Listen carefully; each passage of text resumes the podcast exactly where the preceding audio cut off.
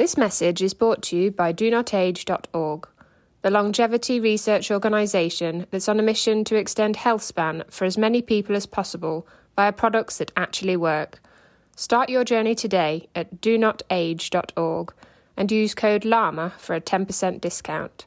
That's L L A M A. Anti aging is kind of like a search term or a category or a hashtag, but it's not a term that I fully endorse or even understand because I don't quite know how to quantify it as a biochemist. Now, if you ask me, you know, does nicotinamide riboside reduce oxidative stress? I can measure that.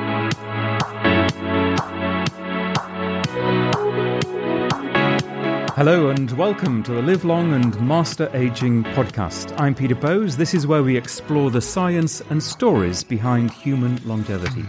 Now, we've talked a lot on the podcast over the past year about diet and exercise and the crucial role that they play in our general health and potential longevity. We haven't delved into the world of supplements and anti aging products that may also help us live longer and healthier. Well, today we're going to change that and focus on something called NAD, a compound, according to much scientific research, that has the anti aging properties or youth restoring properties that many of us would like, at least depending on what you read. NAD is an important component of all cells and cellular function. There has been much media coverage of so called anti aging pills, products that act as chemical precursors to NAD. Well, I'm joined by Dr. Charles Brenner, who is the head of biochemistry at the University of Iowa. He's also a founding co director of the University of Iowa Obesity Initiative. Dr. Brenner is a world renowned authority in this area. He's also chief scientific advisor to Chromadex, which is a dietary supplement company based here in California, and it is from their office in Los Angeles that we are doing this interview. Dr. Brenner, welcome to the Live Long and Master Aging podcast. It's my pleasure to be here. It's good to see you. We'll get into what NAD is, and I know this is quite a, a complex area, so I'd like to really break it down to a level that, well, that I can understand at least. But maybe just talk about you to start with. Uh, where did you go to school, and uh, what is your background, certainly that led you to this point in your career and, and your interest in, in longevity? Well, I trained, I did my PhD at Stanford and uh, did my postdoc at Brandeis University, started uh, my independent faculty career at Thomas Jefferson University in 1996, and uh, moved to 2000 in, in 2003 to Dartmouth College, Dartmouth Medical School. And I was sort of minding my own business, working on an enzyme. Uh, the enzyme performed the last known step in making NAD, the central regulator of metabolism. Actually, before we go any further, yeah. I mentioned it, you mentioned it. Tell us what NAD is. Yes. NAD, it stands for nicotinamide adenine dinucleotide. It's the central regulator of metabolism. So, in every cell, in every tissue, metabolism is the sum total of the processes that convert our food, our protein, fat, and carbohydrate into ATP energy that converts our building blocks into novel proteins, into hormones, lipids, new cells, DNA, RNA, protein. Metabolism is required for every organ system to function, for the kidney to work, for the heart to beat, for the brain to have an idea, for the peripheral nerves to feel, for the skeletal muscle to flex. So it is essential to every pretty much every function of the body, and it is a component of every cell. NAD is a component of every cell. As you know, uh, metabolism declines in aging, and uh, metabolism is also dysregulated by a number of stress conditions. And both aging and stress conditions depress metabolism, and that's where we think the value of boosting and restoring NAD is. I often see NAD referred to as NAD plus. What, what is the plus? Right. So that gets into some technical stuff. There's really four forms of NAD coenzymes. Uh, coenzyme refers to a molecule that is not consumed in the process of performing its biological function. And so NAD plus cycles back and forth to NADH in the course of oxidizing fuels. NAD plus is converted to NADH. NADH is reoxidized to NAD plus in order to make ATP. And so when we are born, levels of NAD are high, and as we get older, they they drop quite dramatically, don't they? Yes. So uh, it's been uh, reported that uh, tissue levels of, of NAD decline substantially over the course of, of our lives. But even more strikingly, there's a number of conditions of metabolic stress, including DNA damage, time zone disruption, oxidative stress, uh, sunlight damage, overeating, overnutrition, alcohol exposure that lead to a declining NAD. What, and there's disease processes like heart failure and neurodegeneration that attack NAD. What, what's time zone damage? Time zone disruption. So, jet lag essentially, or when you start working a night shift, um, there's a circadian function of NAD. So, NAD rises and falls over the course of the day. And if you put yourself in a different time zone, then your NAD is out of sync with your digestive function, your cognitive function, your sleep cycle, and so forth. So, if we deliberately perhaps go against the the natural way of things, and as you say, if you're doing lots of night shifts, or if you're working, burning the midnight oil, oil regularly, that could have a, a, negative effect on our NAD levels. Um, it can, and um, we find from animal systems that uh, overeating uh, attacks the NA, what we call the NAD metabolome uh, depresses uh, the body's natural resistance to reactive oxygen species. Um, alcohol metabolism uh, centrally affects NAD.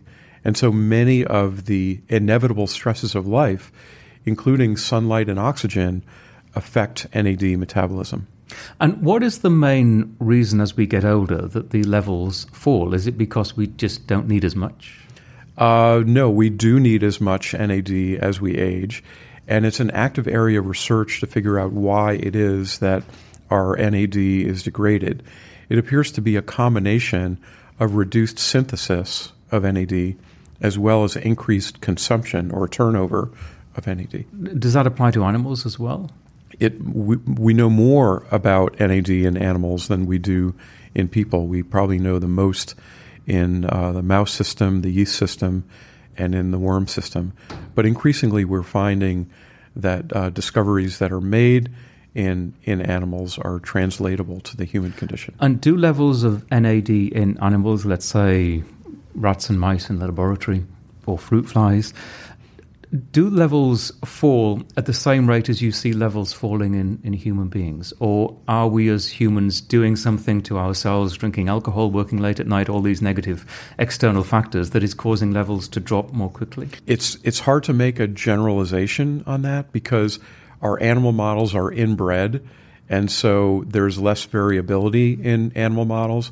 There's tremendous variability in human populations in terms of our genetics, our lifestyle, and so forth.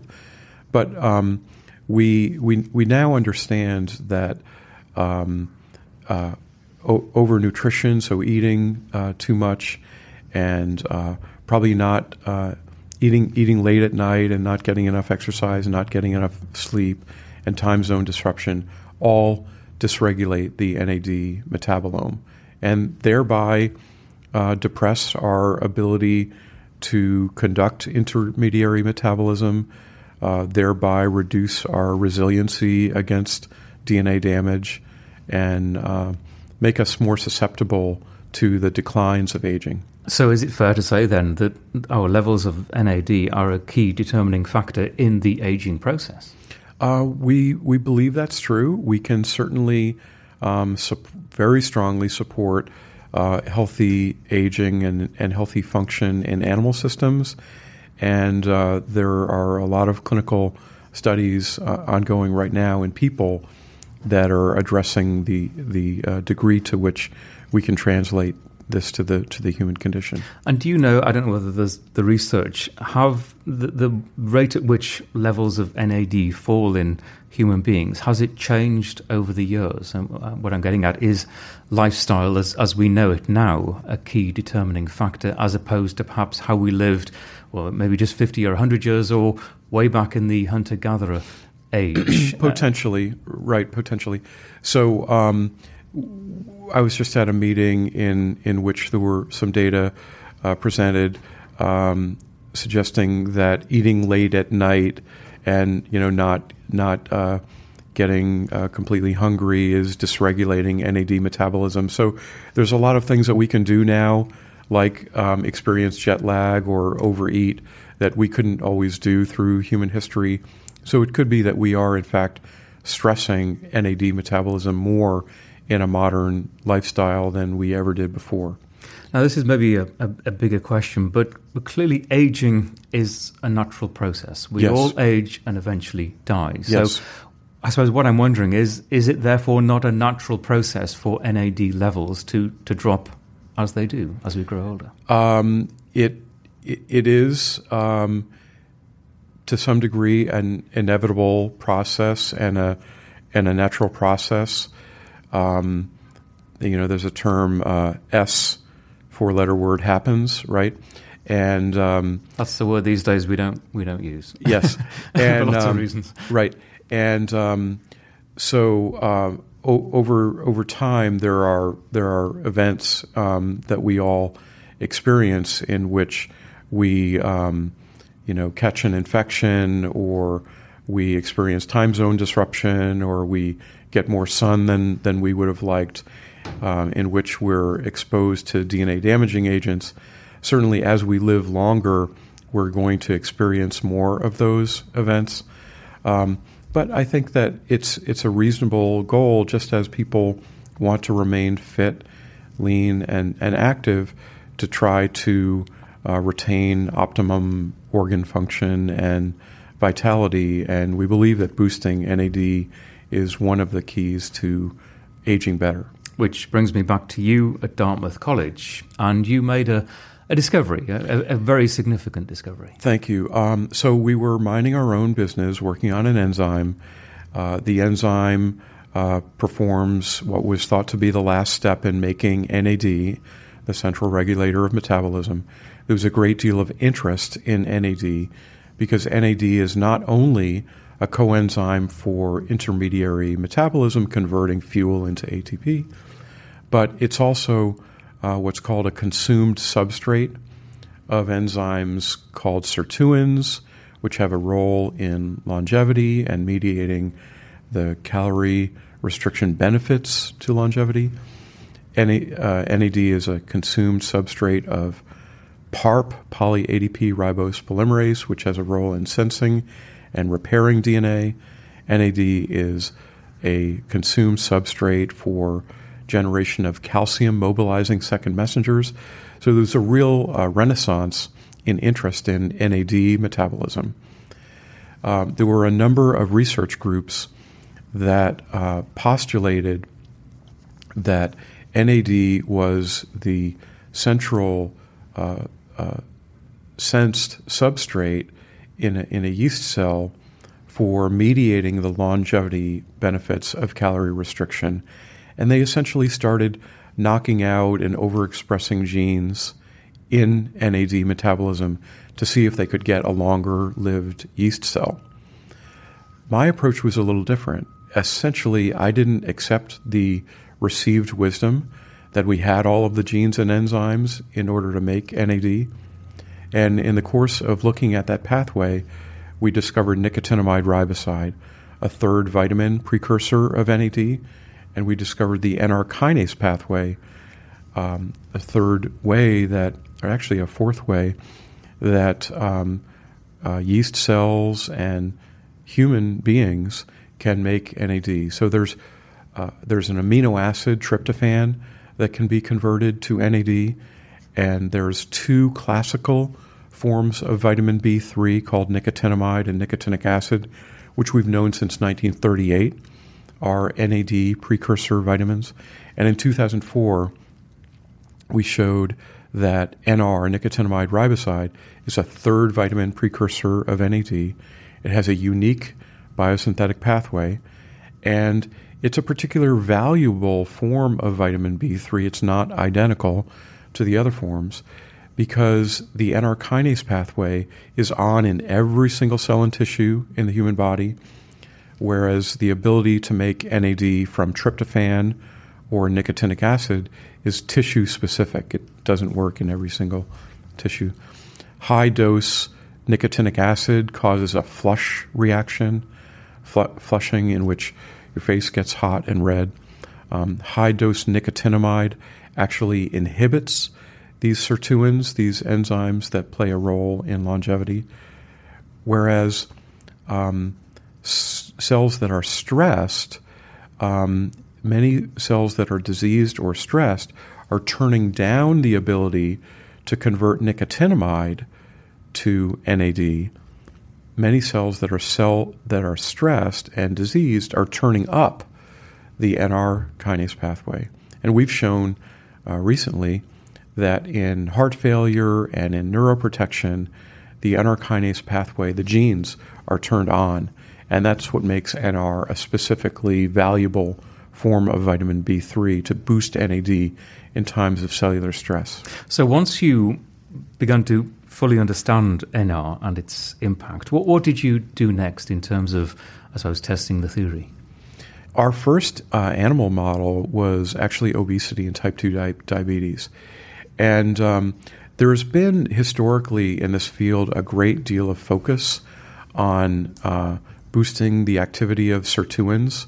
And in fact, in 2007, we showed that we could extend yeast lifespan uh, with NR, with nicotinamide riboside, activating SIR2 and uh, extending the lifespan uh, of yeast.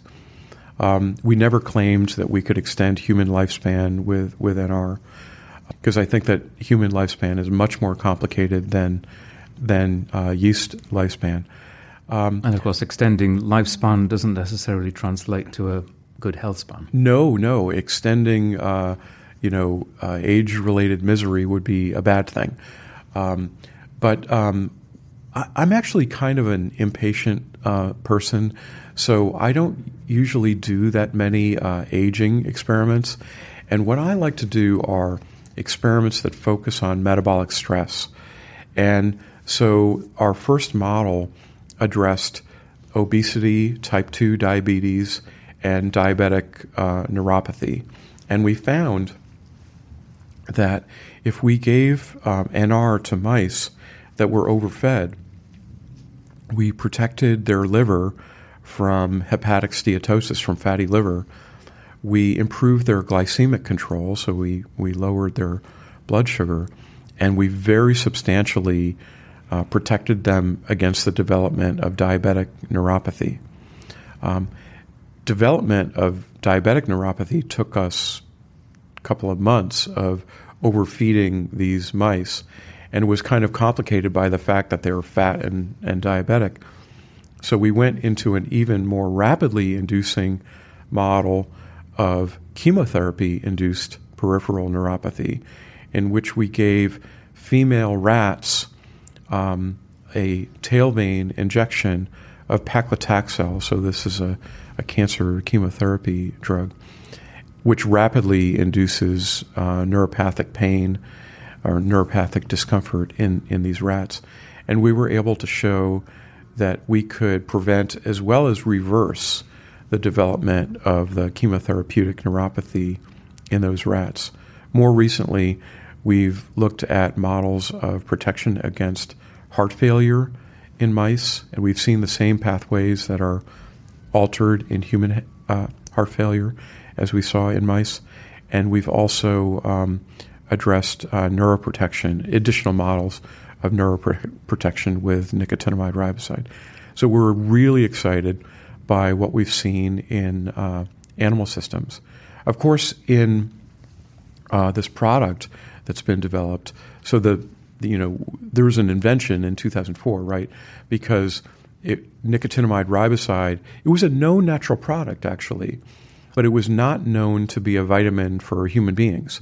It was thought to be an NAD precursor for a very bizarre form of life called Haemophilus influenza, a flu causing bacterium, not even a flu causing virus, but a flu causing bacterium, which few listeners may have ever heard of.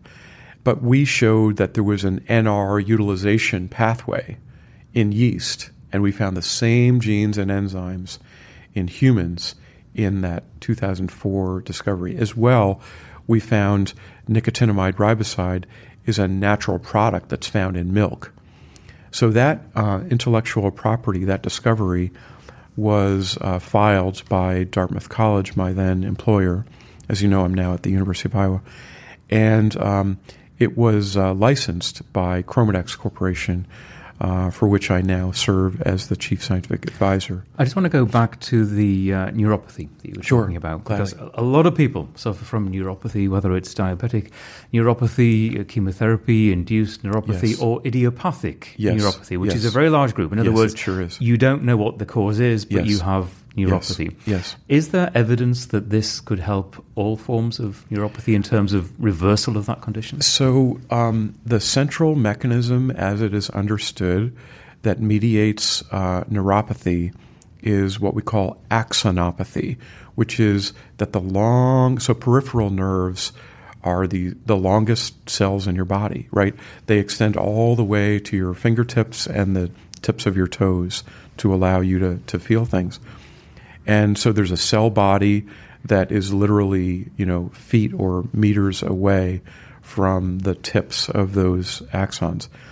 And it requires a lot of ATP to communicate um, sensation to the tips of the axons and all the way back to the cell body and to the brain.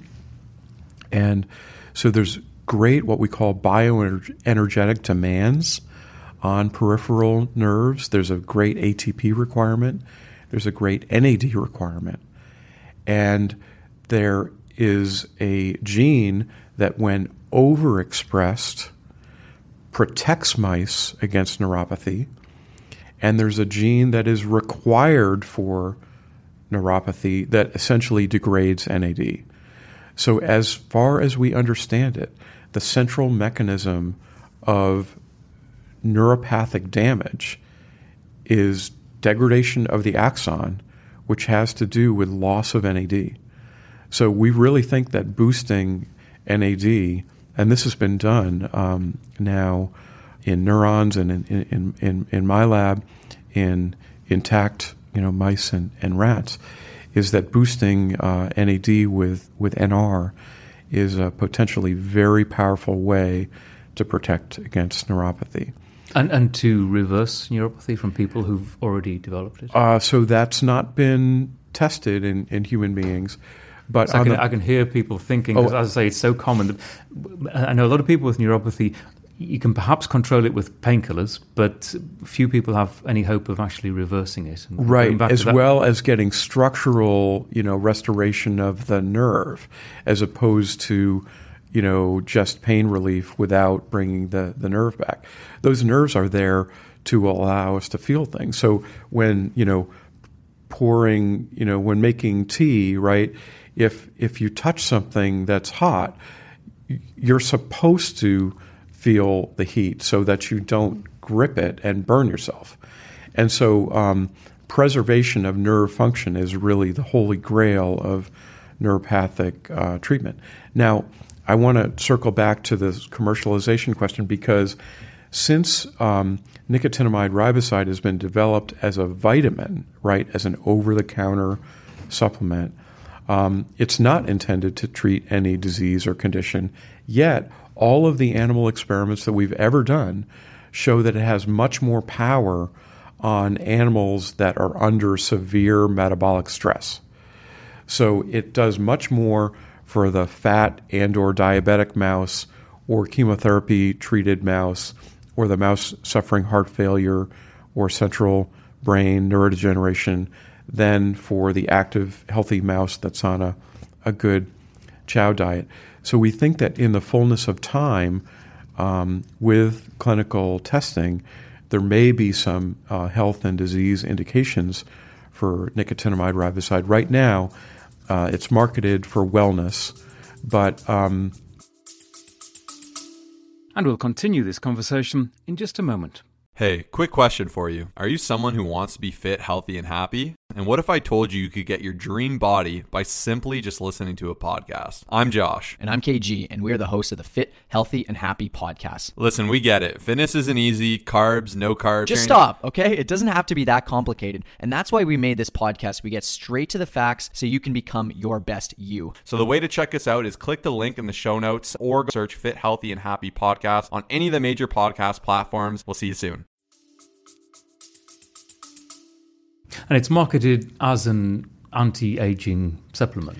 Well, so anti-aging is a funny word. I was going to ask how yeah, you quantify that. Yeah, and I and I and I'm not entirely comfortable with it, and it's not a word that I personally uh, use. So, um, so when um, we started the Tru Niagen brand, um, we talked about aging better and um, and healthy aging and uh, anti aging sounds like you're opposed to a natural process. We're all aging. I respect my elders. I'm getting to be an elder myself. I'm 56 years old, so I get the you know mailings from the AARP, and you know I've got nothing against age. You know I I'm trying to accumulate wisdom and resources and take care of um, you know my my son and my family and teach students and contribute to the next generation. And so there's nothing wrong with aging. Um, the, the problem is that uh, over time and with uh, the stresses that we encounter in life, we do lose resiliency and we can lose our faculties and we can become a burden to our families rather than providing for our, our families. So um, I think that nicotinamide riboside has got uh, a strong role in promoting healthy aging.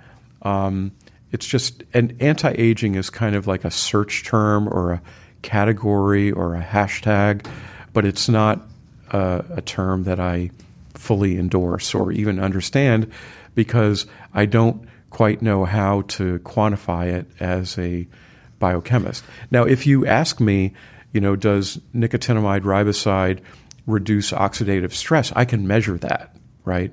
And I can also demonstrate to you that excessive oxidative stress is something that will accelerate aging and damage. And, and anti-aging has also that. Uh, I think people will, some people will associate it simply with quackery because this is a multi-million, billion-dollar industry globally and growing, and there is a certain amount of quackery in and this business. The last thing that I want is for nicotinamide riboside, which is a remarkable compound, to be called uh, miraculous or magic or um, you know to to to over promise what it what it does.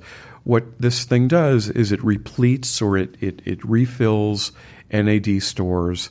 NAD is the central regulator of metabolism. Metabolism and NAD based resiliency. Resiliency actually has specific molecular meanings the ability to repair DNA, the, the ability to control oxidative stress is what a biochemist means when she talks about resiliency. So, boosting NAD with nicotinamide riboside is a way to maintain resilient, sort of youthful functions. But I try to avoid um, overpromising. I uh, don't make any claims about people people um, living longer, but I think uh, being more capable as we age and um, feeling better and being able to stay active, in addition to all of the other things that we know that are good, like sleeping and eating well and staying physically active. That's a key. So, a couple of things I'm curious about. One is dosage. This is relatively young science and longer term studies on potential side effects. Right. What, what, is, what have you done? Right, what we've done. So, you know, someone had to be the first person to take nicotinamide riboside, and um, that was actually I. So, um, you're the very first person? Yes. So, um, you know, so we had access to you know nicotinamide riboside before anyone else did. We developed um, what is called uh, quantitative targeted NAD metabolomics, which means that we can extract blood or extract um, the NAD metabolome, all of the NAD related compounds from blood for any from any tissue, and we can separate those compounds, and we can determine on an absolute molar scale how much of each of those compounds there there are. I knew that we would need to have a fully consented clinical trial in which we assessed the amount by which people's NAD increased with particular doses of, of nicotinamide riboside. But you know, we, we needed to establish the methods. We needed to establish what would be the right time course to investigate, and we certainly didn't want to do it if um, it was going to cause some kind of immediate toxicity. So I actually wrote uh, an IRB protocol, that's an institutional review board protocol, to my uh, university, saying that I was going to consent myself and I was going to take this vitamin and uh, we're going to analyze my blood for NAD levels. And I actually got back a response that said I couldn't give it to anyone else, but that N of one experiment in which I was taking NR myself did not, they uh, claimed, fall under the purview of human subjects research. So I was able to do a pilot experiment on myself in which I took a gram of NR a day for seven days, figure out what the time course was in which the NAD boosted. I actually found something unanticipated from that very first pilot experiment, what's called a biomarker. Um, so, a low abundance metabolite that really spikes up when you take uh, NR that we wouldn't have anticipated that biomarker to, to come up. And then we confirmed uh, using uh, subsequent uh, mouse and human studies that that is a legit finding. But um, after. I was say maybe more crucially to people is how did you feel? Um, right. So um, it's not a stimulant. So it's not. So it. Some people report um, increased uh, cognitive clarity and increased endurance, and that they feel more energy. I'm a pretty high energy, healthy person, so I didn't uh, notice that so much. Once I started uh, taking NR every day, I uh, report um, that my digestion is better than it than it used to be. There are plenty of people that report um, uh, improved energy and, and cognitive function. I, I don't weigh myself every day and I don't watch what I eat, but I did notice over time that um, I had, uh, uh, you know, lost a couple of inches in, in the waistline, which was great. Um, and so you did nothing else? You didn't change your exercise regime? You didn't change your diet at all? Well, so I actually think that there is a positive feedback loop, loop that um, if you're sleeping a little bit better and you're focusing a little bit better and you're going to the expense of taking a supplement that has a non trivial price point. I mean, I wasn't paying for it, but I think that there is a positive feedback of taking care of yourself.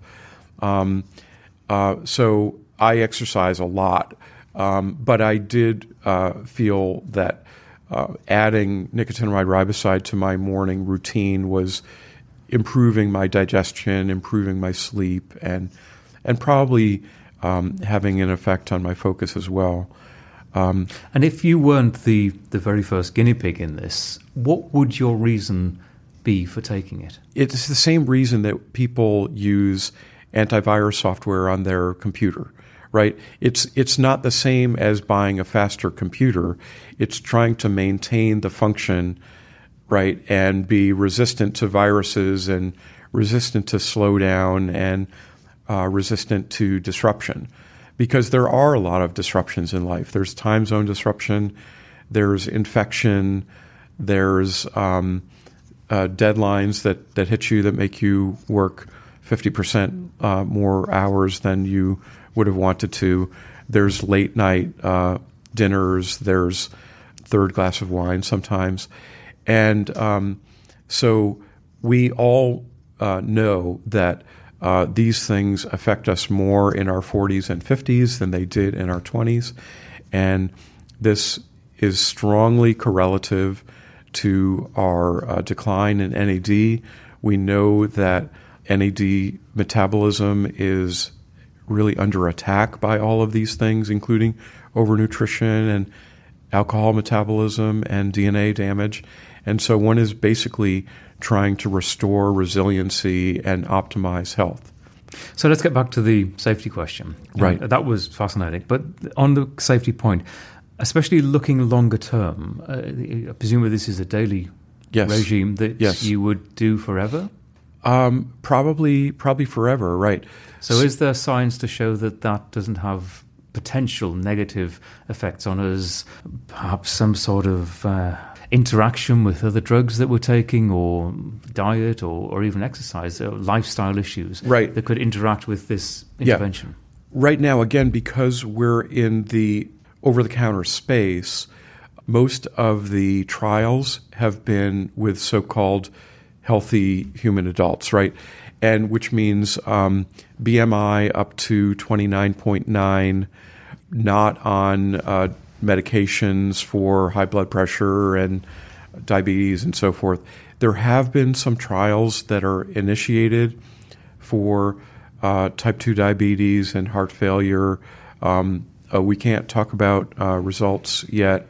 And there's some additional trials whose results are going to be made public in, in coming months that say some uh, very important things about common conditions that um, occur in, in Western populations. But the longest trials that have been completed are relatively short trials, you know, eight week trials, 12 week trials. And they don't, now the, the trials that are being done with people that have diseases and conditions um, have not shown drug interactions. One thing I want to emphasize is that although a lot of people think that because this is an over the counter supplement, it's the Wild West and it's totally unregulated. So Chromadex has actually not taken that approach. So um, Chromadex has two designations from the U.S. Food and Drug Administration for for uh, Niagen, which is the trade name of uh, nicotinamide riboside, and Tru Niagen, which is our our brand of nicotinamide riboside. The first is new dietary ingredient. Um, so it's registered as a new dietary ingredient by the FDA, and it also has a letter um, affirming it as generally regarded as safe. And a lot of this came from the fact that I found it in milk, and anytime that we eat food, we're getting um, whether it's you know animal, vegetable, or you know fungal, uh, you know grain or anything else. Cellular life has NAD in it, hmm. and so we're breaking down the NAD and these other compounds, NADH, NADP, NADPH, into the vitamin precursors, NR, nicotinamide, nicotinic acid. So NR is essentially in our food supply, or NR equivalence is technically the way I would describe it.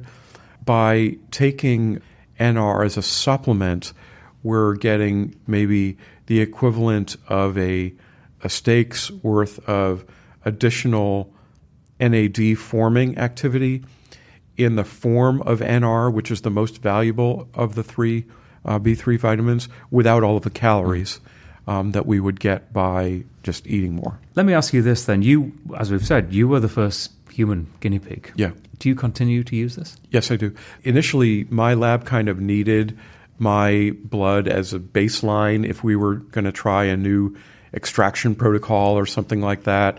So I wasn't staying on uh, daily NR.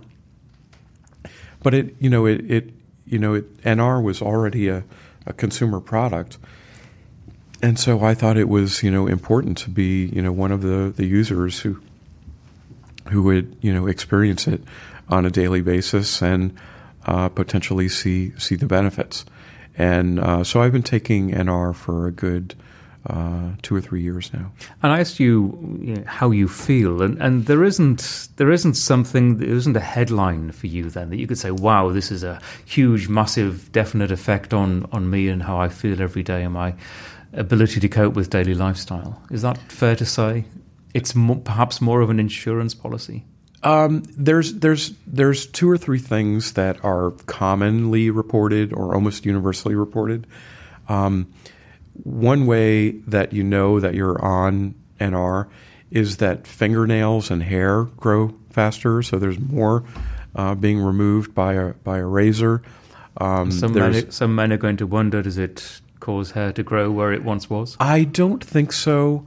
Um, I, I, don't. I don't think it restores um, follicles that are kind of not active any longer.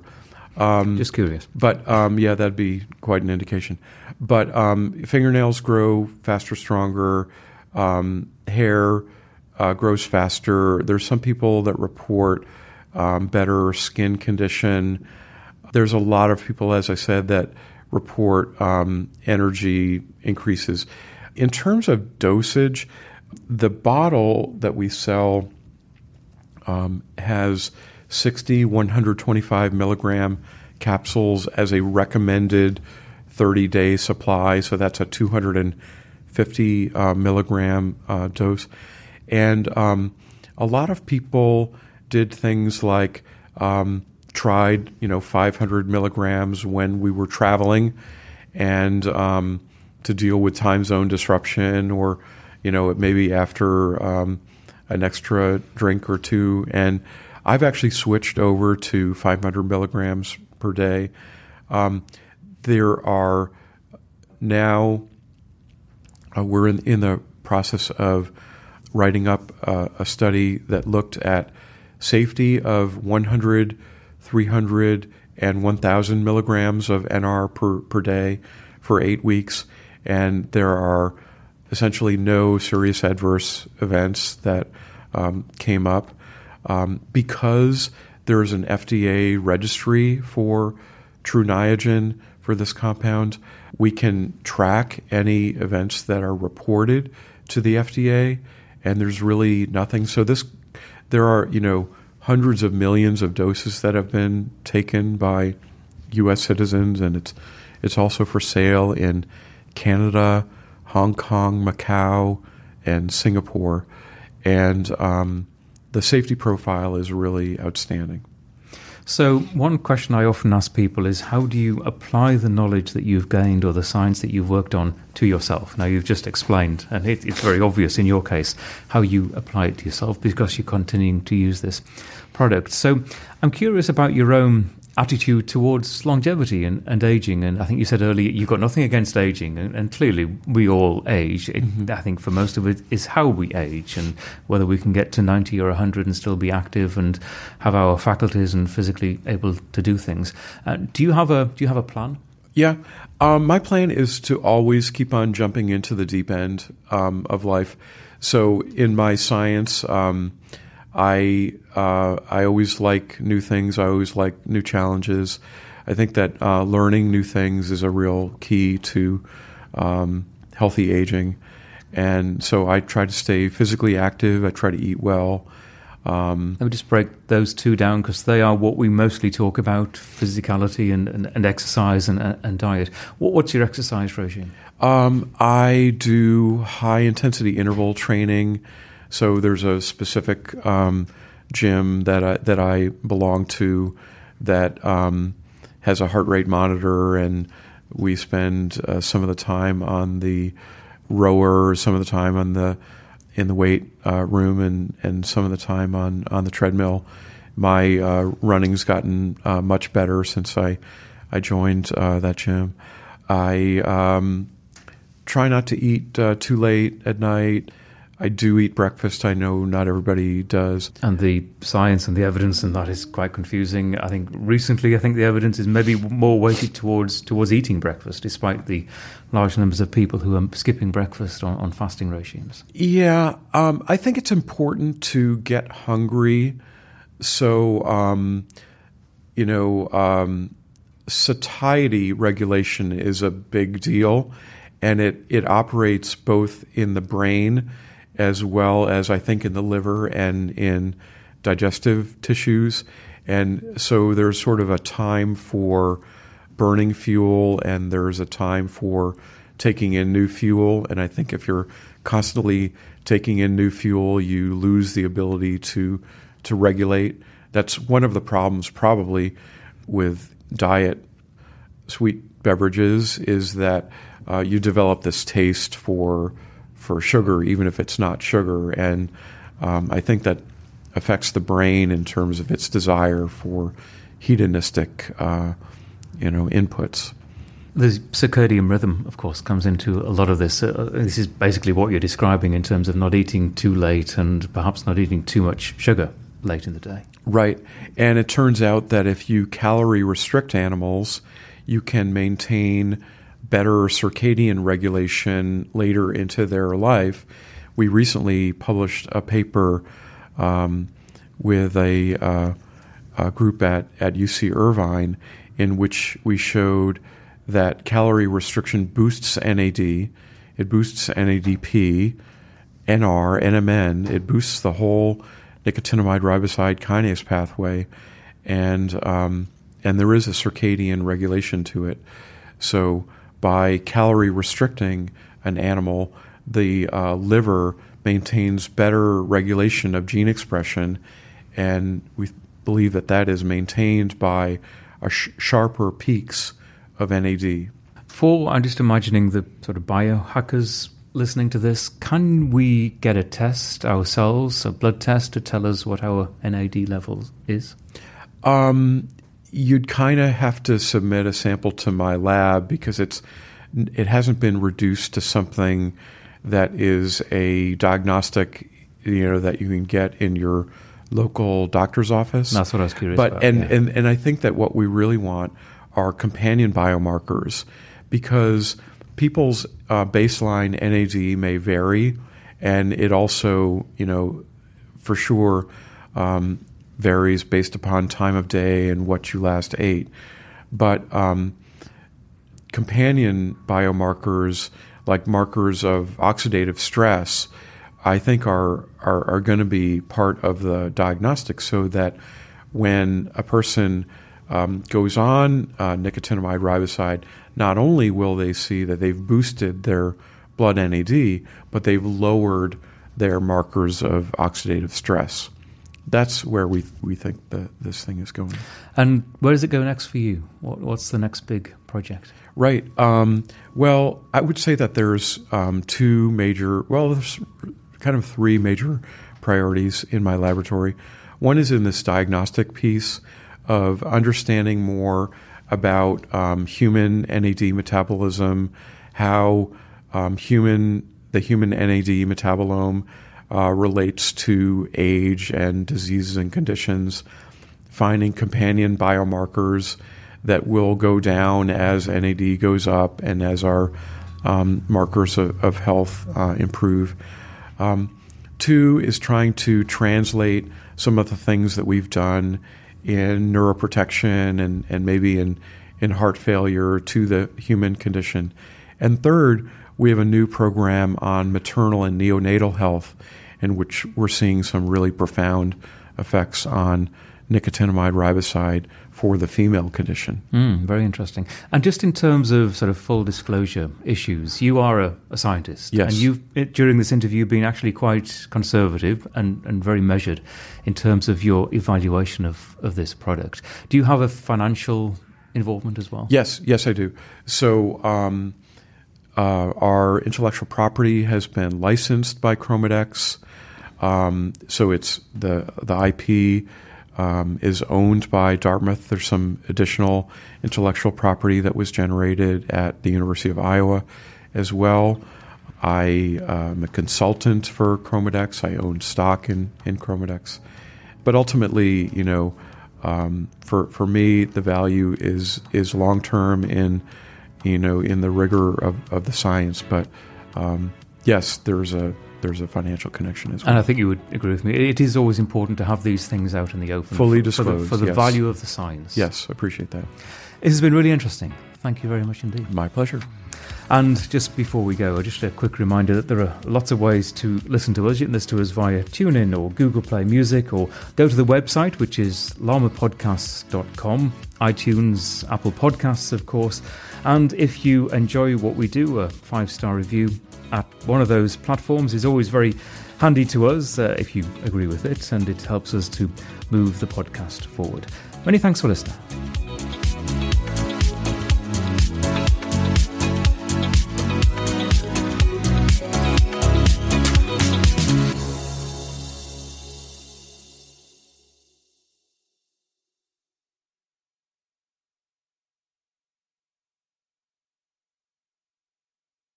FlexBeam is a portable red light therapy device that's now being used by leading athletes, including the Norwegian tennis player Casper Ruud. Whenever you put the FlexBeam on, you feel it starts to work right away. I need something that can help repair all the fibers that I have broken in the nerves.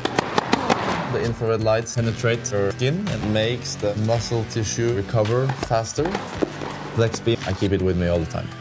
Recharge Health is offering Llama Podcast listeners an $80 discount on the purchase of a FlexBeam device. Go to the website recharge.health and use the code LLAMA at checkout. That's L L A M A. You'll also find the link in the show notes for this episode.